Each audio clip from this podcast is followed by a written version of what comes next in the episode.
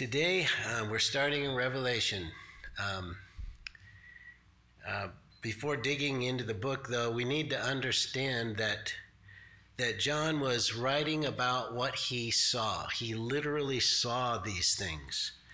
It, it was a message to the church near the end of the first century to help them endure the persecution of, of Emperor Domitian, which he served between 81 and 96. We think it was Revelation was probably written sometime in the 90s, 90 AD.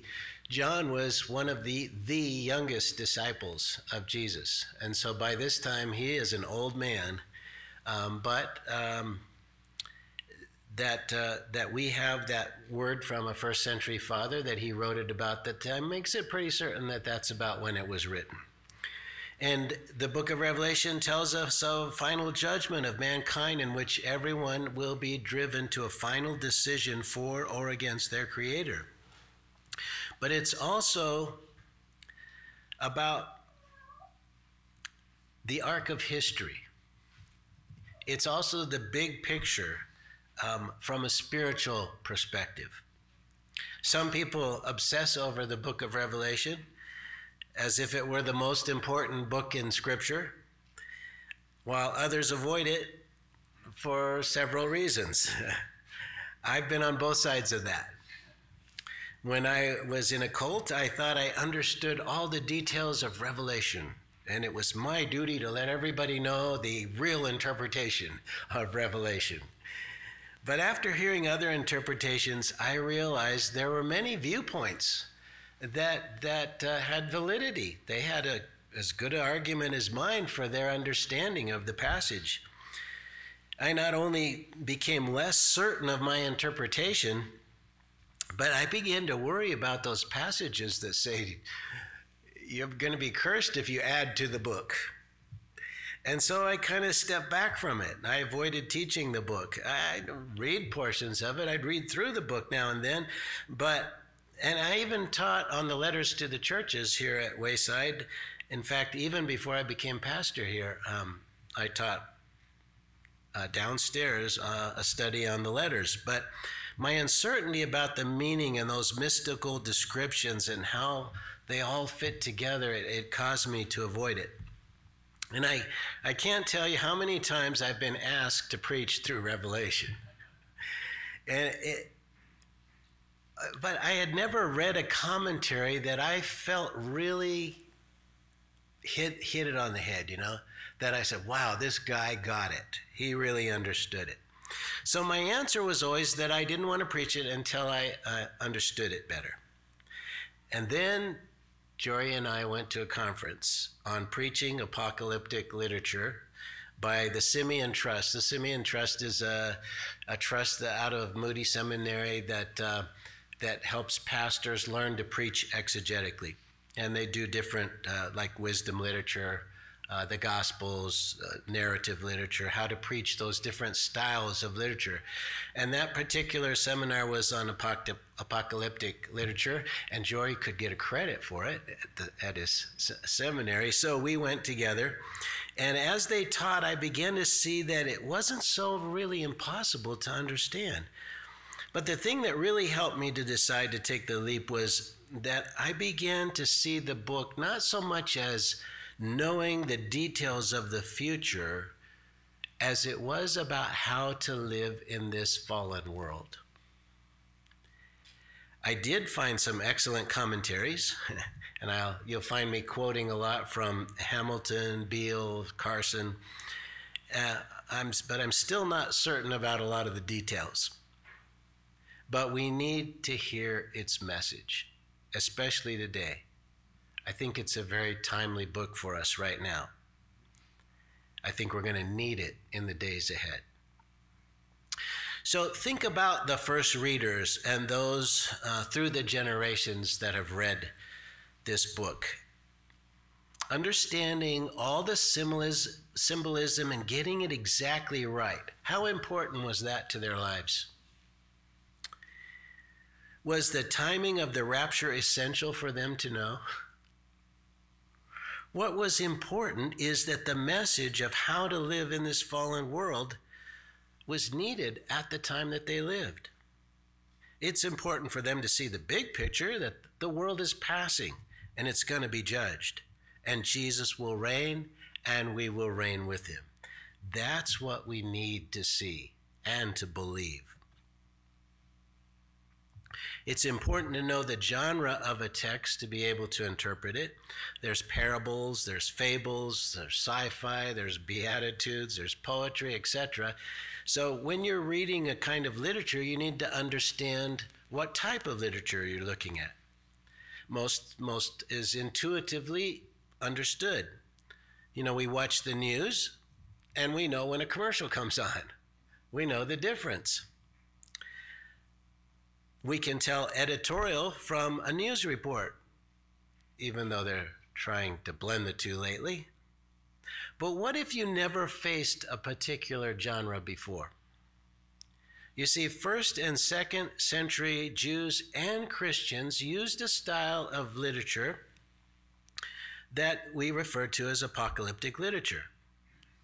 And the book of Revelation is apocalyptic literature. It overlaps with the genre of prophecy and exhortation, but the bulk of it is what the first and second century readers would call apocalyptic literature.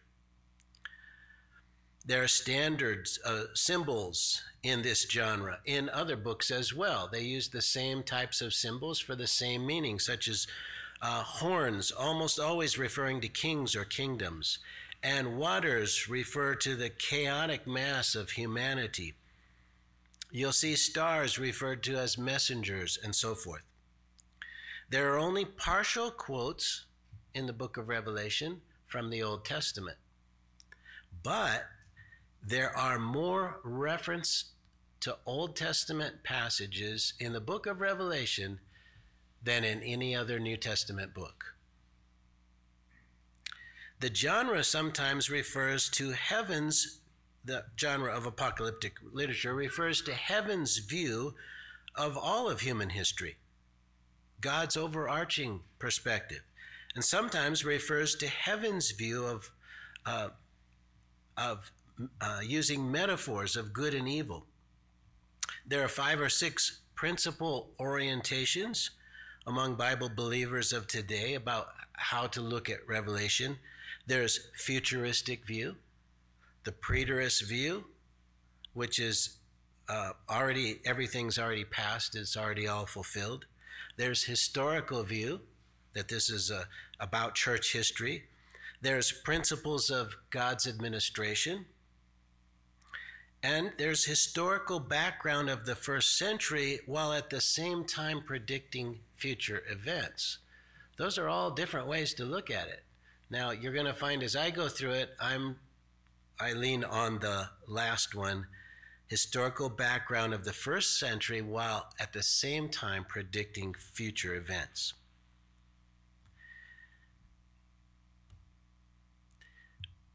So let's stand and read Revelation chapter 1, verses 1 through 8. Are you ready? The revelation of Jesus Christ, which God gave him to show his servants the things that must soon take place. He made it known by sending his angel to his servant John, who bore witness to the word of God and to the testimony of Jesus Christ, even to all that he saw. Blessed is the one who reads aloud the words of this prophecy, and blessed are those who hear and who keep what is written in it, for the time is near. John, to the seven churches that are in Asia, grace to you and peace from him who is, and who was, and who is to come, and from the seven spirits who are before his throne, and from Jesus Christ, the faithful witness, the firstborn of the dead, and the ruler of the kings on earth to him who loves us and has freed us from our sins by his blood and made us a kingdom, priests to his God and Father. To him be glory and dominion forever and ever.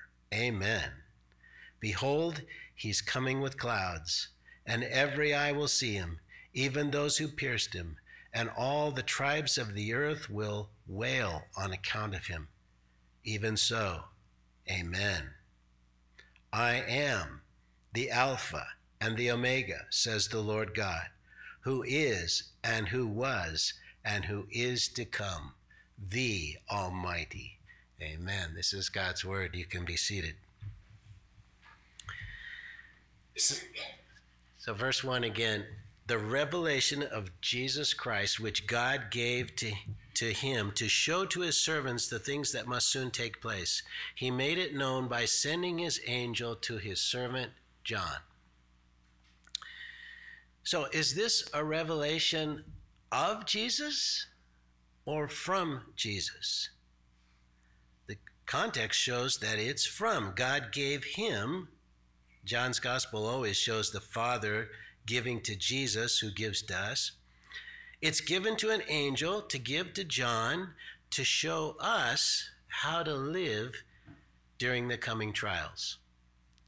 Apocalyptic literature often has an angel interpret or relay the message. We saw that when we studied Zechariah and further back when we studied Daniel. However, one could argue that it's also a revelation of Jesus. For throughout the book, we see something of Jesus. The Greek word translated as revelation, the word apocalypsis, which means to unveil. Jesus used the word in Matthew 11, 25 to 27, and in Matthew chapter 16, 16 and 17, and there it was translated revealed. I believe we could take it both to as unveil or to reveal Jesus to us and also to reveal the conclusion of history. One time I here in Wayside I preached a sermon based on D.A. Carson's entitled Jesus in Revelation.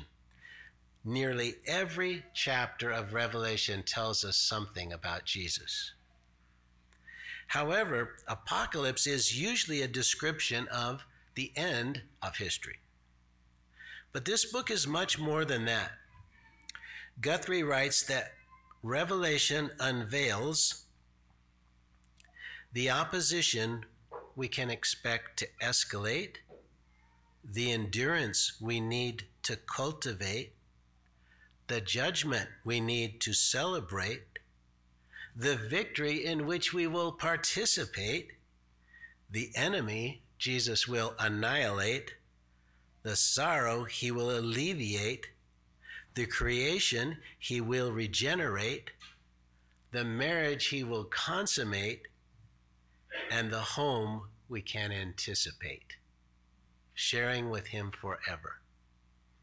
What a great quote that is. That just summed up the whole book of Revelation. We can go home now. God gave this revelation to Jesus to show his servants what must soon take place. We saw in James that the coming of the Lord was at hand, right? And yet, 2,000 years later, we're still waiting for the Lord to return. And Peter tells us why in 2 Peter chapter 3 verses 8 and 9. But don't overlook this one fact, beloved, that with the Lord one day is as a thousand years, and a thousand years as one day. The Lord is not slow to fulfill his promise, as some count slowness, but is patient toward you not wanting that any should perish, but that all should reach repentance. Jesus told us that no man knows the day or hour of his return, that only the Father knows. But we are aware of the brevity of this life. Amen. We saw that in James. Your life is like a, a mist that's here one moment and vanishes the next. Our time on in this life passes so quickly. We need to heed the message of this book. There are two end time signs, however, given by the Apostle Paul in the second letter to the Thessalonians, chapter 2. He tells us that before we are gathered together to the Lord, there will be two things, two events are going to take place. There will be a great falling away, and the man of lawlessness will be revealed. That's the term for the Antichrist. And while the church has always expected the return of Christ, we should be aware that these two signs will precede his return. Verse 2 Who bore, that is John, who bore witness to the word of God and to the testimony of Jesus Christ, even to all that he saw. So, this book is John telling us what the angel showed him of God's word and of Jesus' testimony. It's as if the angel just pulled back the curtain of heaven and time and showed John the whole picture of what God's word declares and what Jesus is doing. The verse that verse 2 is a summary really of the whole entire book. Revelation is God's word and Jesus' testimony. As Jesus is the Word made flesh, the two are really conveying the same message of the triumphant God over evil and the sanctification of the bride of Christ. The words here translated witness and testimony both come from the same Greek word from which we get our word martyr. The people of that day who were a bold witness of Jesus' lordship were often martyred. And so, this word to be a witness uh, came to be our word for martyrdom. One who lays down their life for the faith. We'll see a multitude of martyrs in Revelation. Is there enough evidence to convict us that Jesus is Lord of our lives? It's significant that much of the language of these first two verses come from the Greek version of Daniel chapter 2, verses 28 and 29, and verse 45. Um, at the time that John wrote, the entire Old Testament had been translated into Greek. About 200 BC, it had been translated, and most of the the Jewish world spoke Greek. A lot of the Jewish world no longer spoke Aramaic. And so John refers to the Greek version we call the Septuagint when, when he does quotes or, or uses phrases that come out of the Old Testament. In those passages in, in Daniel, it says to show what must come to pass.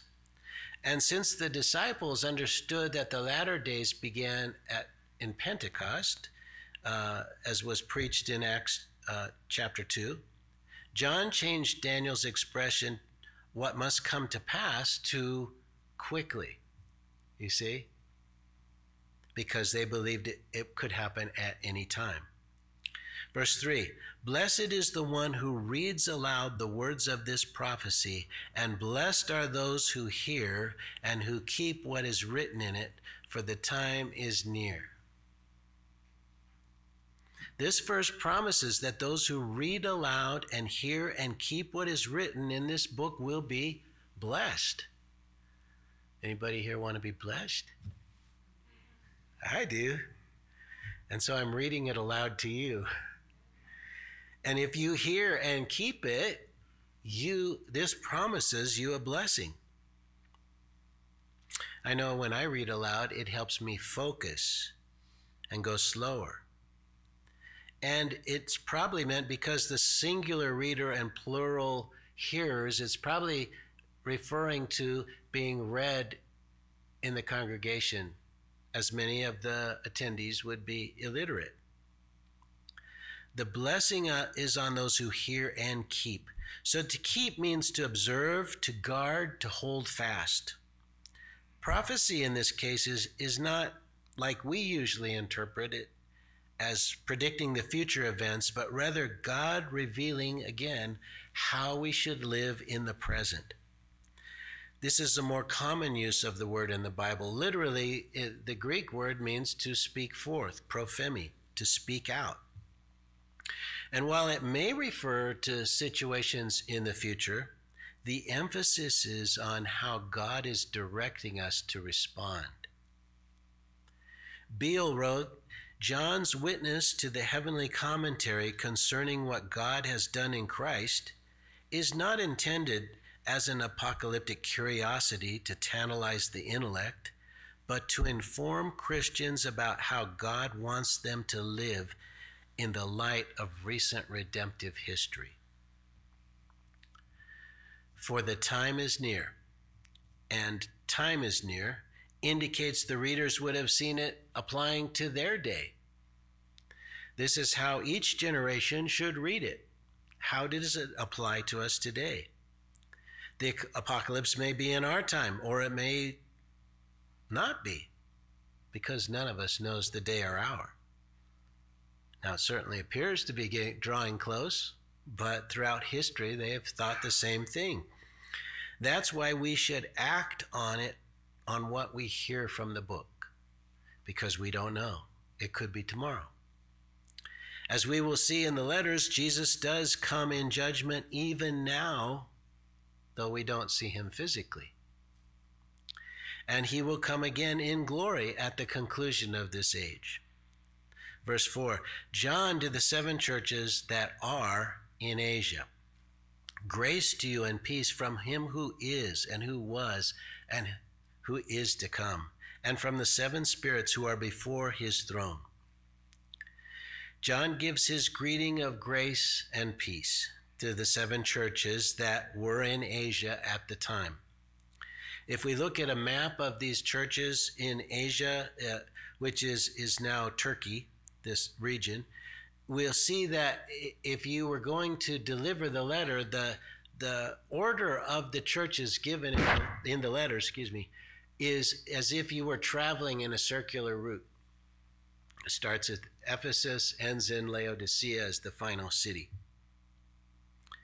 However, in apocalyptic literature, numbers are used very significantly, and seven always indicates fullness. Though the book literally went to seven churches, it's for the whole church, seven being that fullness number, all the church in all the world throughout the church age we'll see the number seven come out throughout the book. The numerical complexity of, of biblical Hebrew and Greek revol- revolves around this number seven and multiples of seven. In fact, it's, it's a literary wonder, as Ivan Panin discovered, how every section of every part of Scripture has those multiples of seven in it.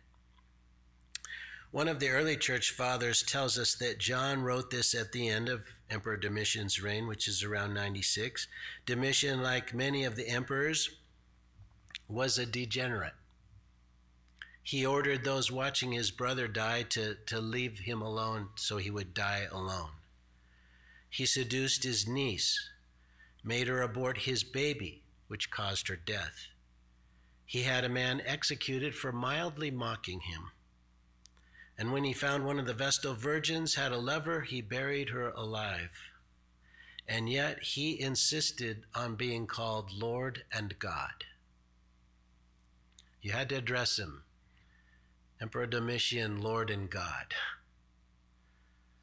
There are disagreements as to the extent of the persecution under his reign, but we know there was always the threat that Christians could be executed for not proclaiming Caesar as Lord.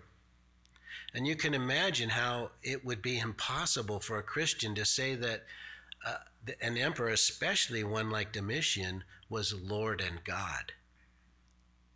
There was also poverty that resulted from the loss of one's place in the guilds for refusing to burn incense to the guild's God. Grace and peace for the believers living under these kind of dis- conditions could only come from one who is and who was and who is to come, the eternal one. And the same is true for us. That's why the, the we we're the, almost the whole chapter is a picture is introducing the Godhead to us, and especially Jesus. Is because how can we face things in this world unless we know who holds us in the palm of his hand?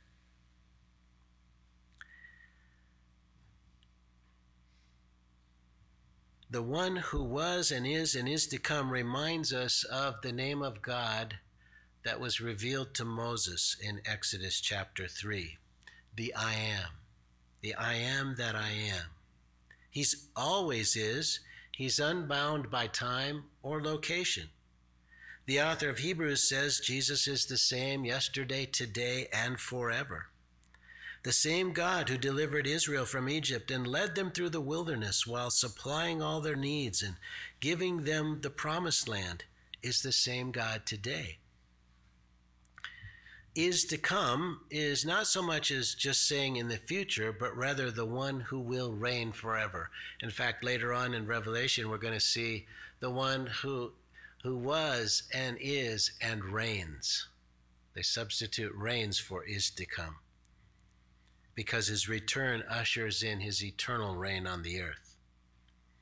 The Apostle Paul began most of his letters with the same type of greeting grace and peace to you from God our Father and the Lord Jesus Christ.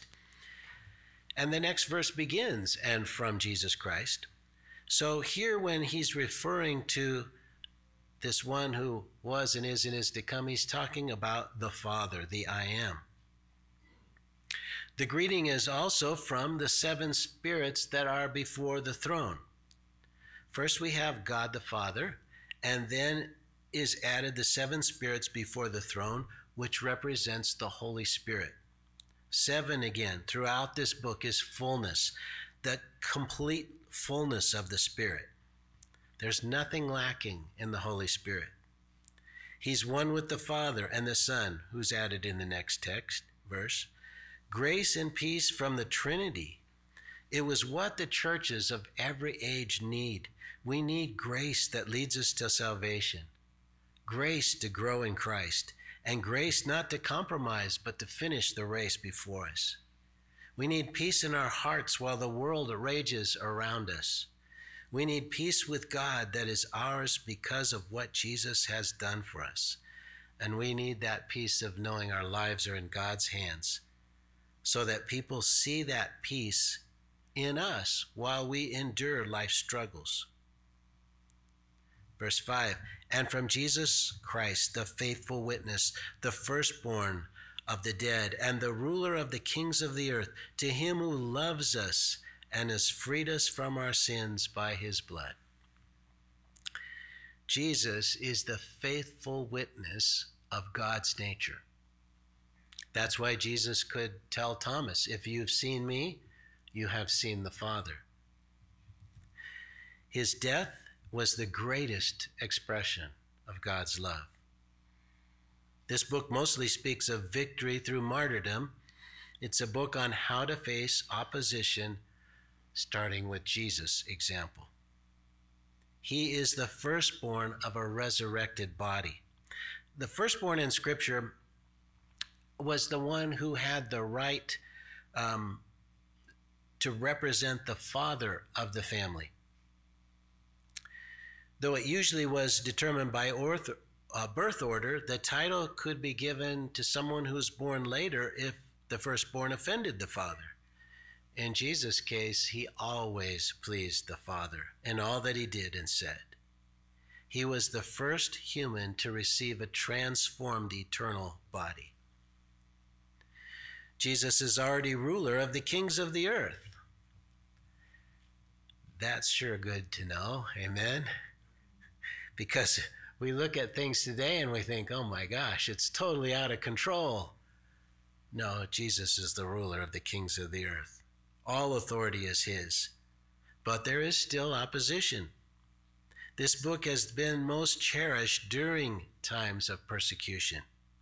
And we should know that he who loves us is the ruler over kings, even Domitian, even the evil Nero. And yet, Jesus has set their limits. They can only go as far as he allows them. John goes on to tell us three things Jesus has done for us. First, and probably the most wonderful, He loves us. It's present tense, right now, right where you are. He loves you. Oh, how He loves you and me.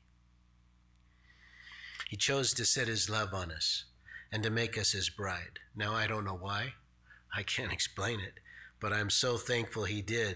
And because of that love, he also washed or freed us.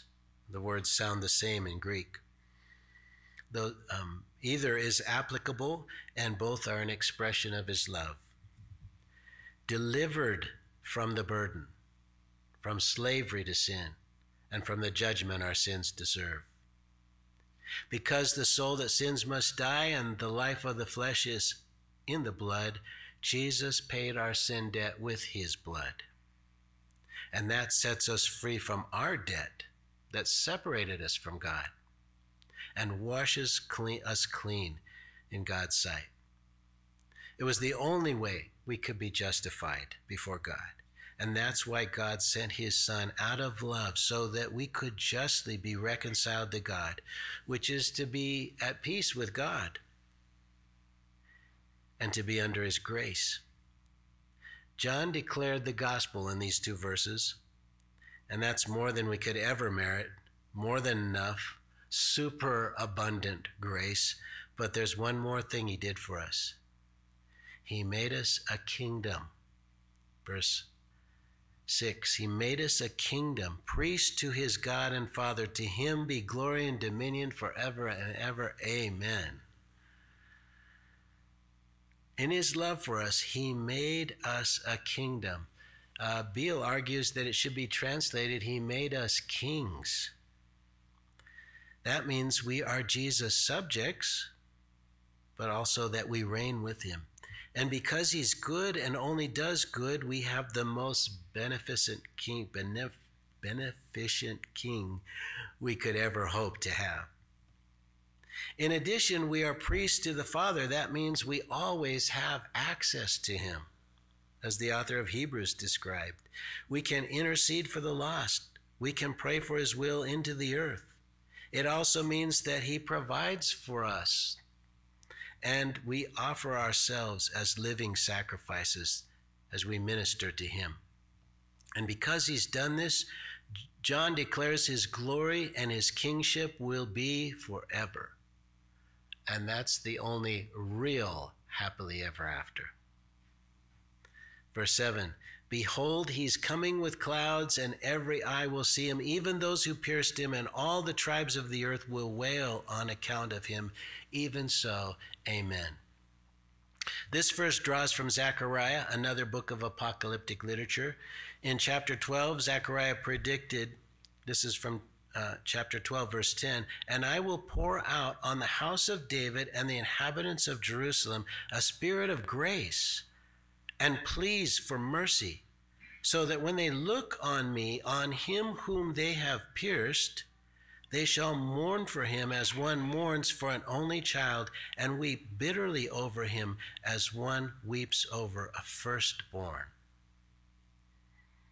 It speaks of a day when Christ returns and the Jewish people recognize him as Lord. Their weeping is over Jesus and for his mercy and is therefore seen as repentance. But in this verse in Revelation, it's combined with Jesus' expression in the Olivet Discourse, which is also leans on Daniel chapter 7. I'm going to read Matthew 24, 29 to 31. Immediately after the tribulation of those days, the sun will be darkened, the moon will not give its light, and the stars will fall from heaven, and the powers of heaven will be shaken. Then will appear the sign of the Son of Man, and then all the tribes of the earth will mourn, and they will see the Son of Man coming in the clouds of heaven with power and great glory. And he will send out his angels with a loud trumpet call, and they will gather his elect from the four winds, from one end of heaven to the other. Now, this mourning seems to be not of repentance, but a mourning over impending judgment. As we're going to read throughout Revelation, we'll see that verse 7 refers to judgment of the rebellious. When Jesus ascended into heaven, Luke tells us that two angels asked the disciples, Men of Galilee, why do you stand looking into heaven? This Jesus who was taken up from you into heaven will come in the same way as you saw him go to heaven. He ascended in clouds, which in Scripture is often uh, related to the glory of God. And he'll return in the same way. The entire world will see him, and the world will mourn because they're opposed to his reign and know that judgment is coming. The elect, those who are in Christ, will rejoice and receive our eternal bodies. John concludes that present reality of the gospel, making us a kingdom and priest, and that future promise of the Lord's return and judgment of the wicked by saying, Surely let it be so. He has the vision of how wonderful the future will be, and he's saying, Bring it on. Some commentators see verse 7 as the keynote of the whole book. Verse 8 I am the Alpha and the Omega, says the Lord God, who is and who was and who, who is to come, the Almighty. In Isaiah, God declares himself to be the first and the last. The Alpha and Omega is like saying he's the A to Z. Jews referred to the whole law would say the Alpha to the Tau. Those are first and last letters in Hebrew, meaning everything in between. It's similar to God's declaration in Isaiah 43:10. You are my witnesses, declares the Lord, and my servant whom I have chosen, that you may know and believe me and understand that I am he. Before me no God was formed, nor shall there be any after me. The one who says that is the Lord God.